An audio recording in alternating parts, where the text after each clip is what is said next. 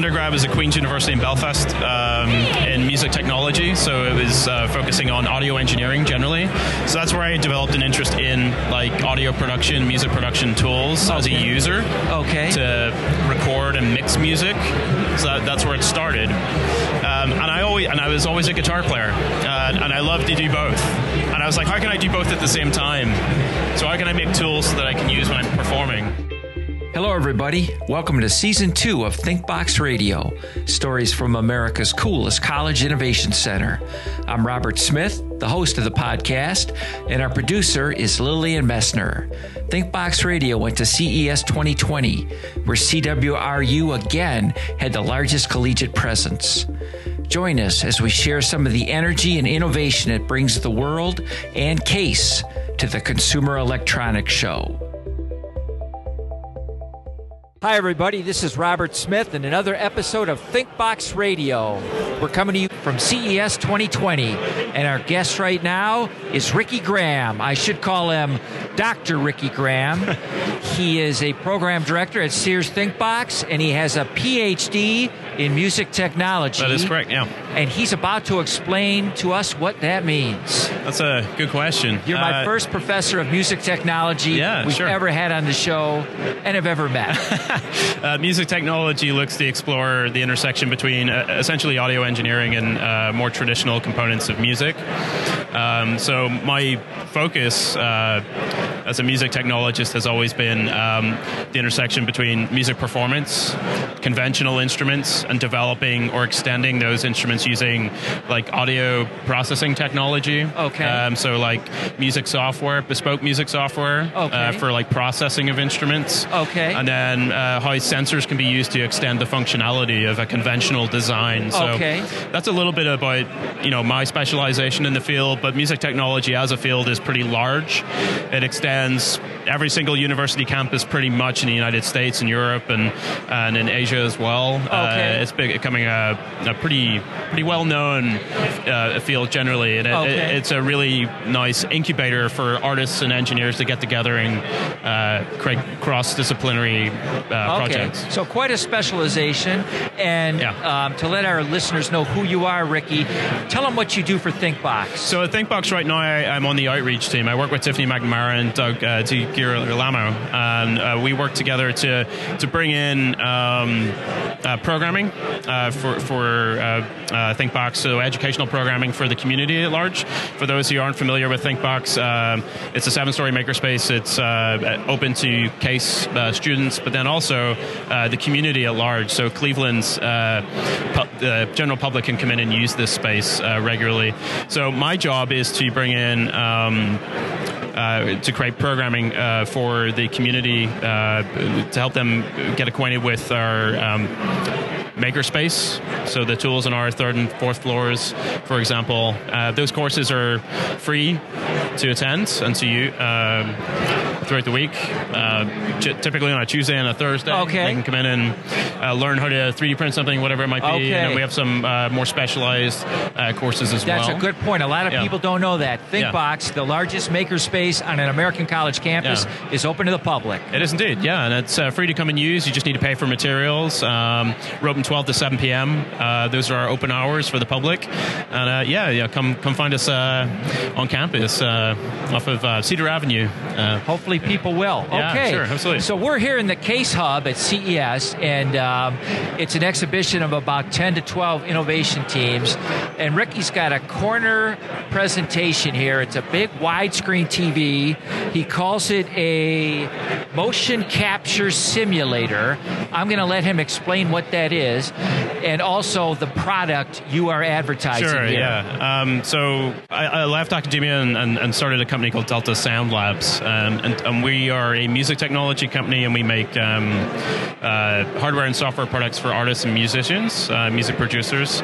Um, those those tools are readily available. They're actually already on market. We've, we've, brought a number of products to market, um, and they're typically geared towards like sound modification, so like audio effects processing.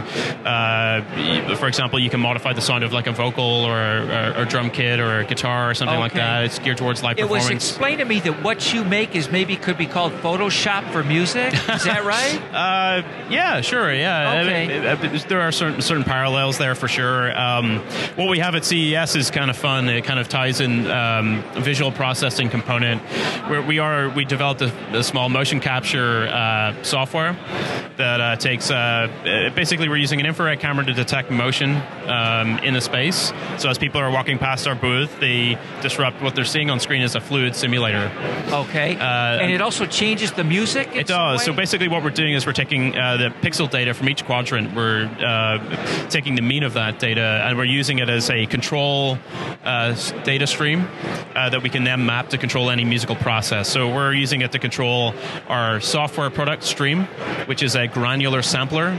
Again, a sound sound modification tool. Okay. Um, so in the same way, like you said with Photoshop, you like uh, you, you might modify an image. Yes. Uh, you can use our software to modify sound uh, Okay. for compositional gain. So like if you're a composer, you might use our software to generate materials to Okay. make music. Okay. Um, uh, if you're a sound designer, you might use our software to create sound effects for film. Okay.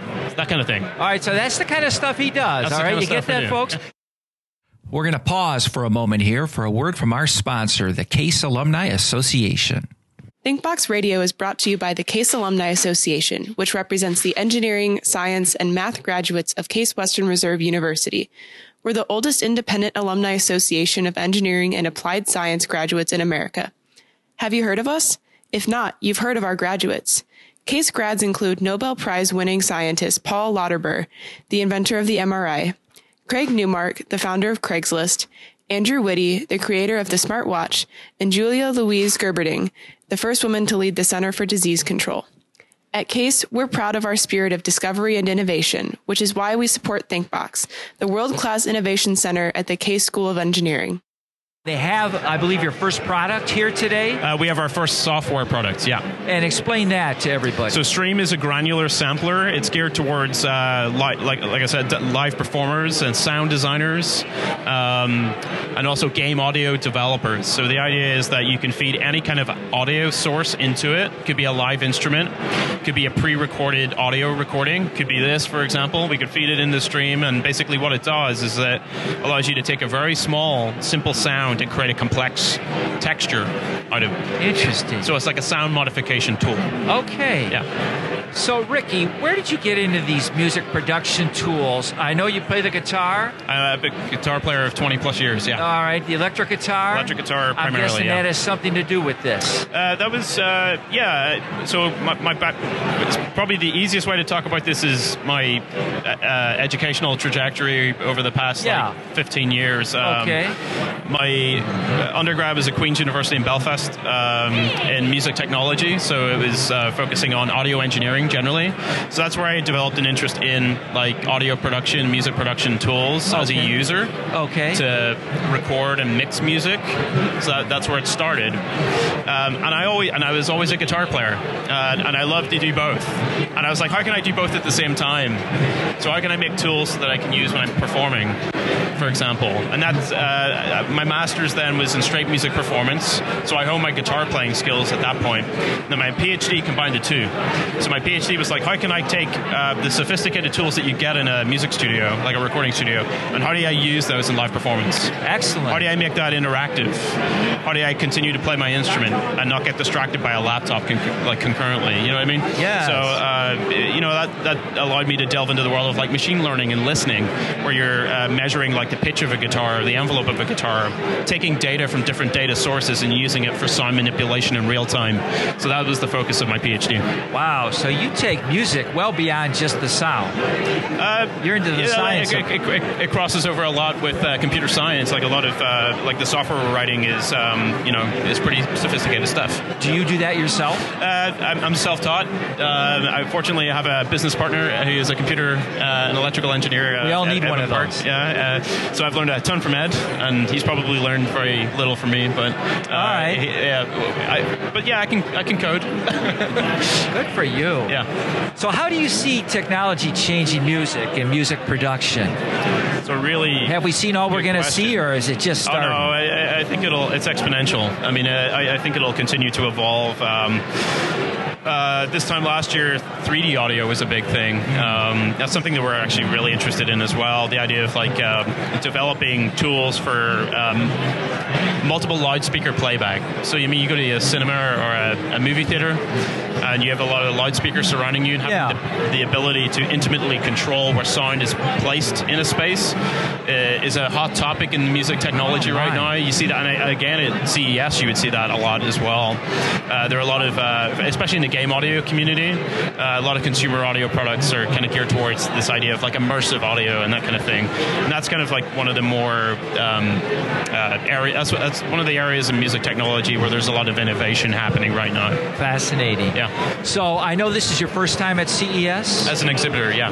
and you, of course, are, are helping a lot of students back on campus with their Yeah, innovations. absolutely. How do you think CES can be of value to them? I think CES is just a wonderful place to discover like what's current and what's going on in, in, in- across engineering, uh, computer science. Uh, there are a lot of really wonderful products that tie in directly with a lot of uh, uh, majors and disciplines at Case Western. Um, and then as far as ThinkBox is concerned, I, I- you know, we just launched a software makerspace uh, called uh, Advanced Interfaces.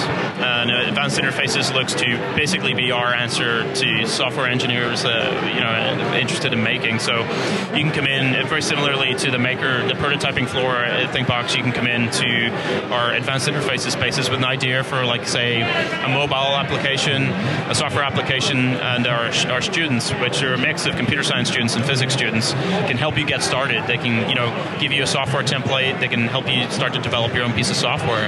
Um, and I think a lot of projects that come out of there, I think, would be perfect at CES. I would love to see more students here exhibiting their projects from their majors, essentially. I think, Okay. I think not only is it a good place to learn about what's current uh, related to their disciplines, but it's also a really wonderful platform to exhibit and show what they're doing at Case. Because you know, I've seen so many wonderful, innovative project, projects at Case, especially in the VR, AR uh, space that can be exhibited here at CES. and we have some of them here, and hopefully you'll be sending more of them to CES Oh, I in hope years it ahead. continues. Yeah, it's just a really good place for them to showcase their talents. Absolutely. Awesome. Well, thanks a lot. So that's we have Professor Ricky Graham of Delta Sound Labs, and this is Robert Smith with ThinkBox Radio coming to you from CES 2020. And that concludes another episode of ThinkBox Radio stories from America's coolest college innovation center and from Las Vegas. I'm Robert Smith, your host. Our producer is Lily Messner.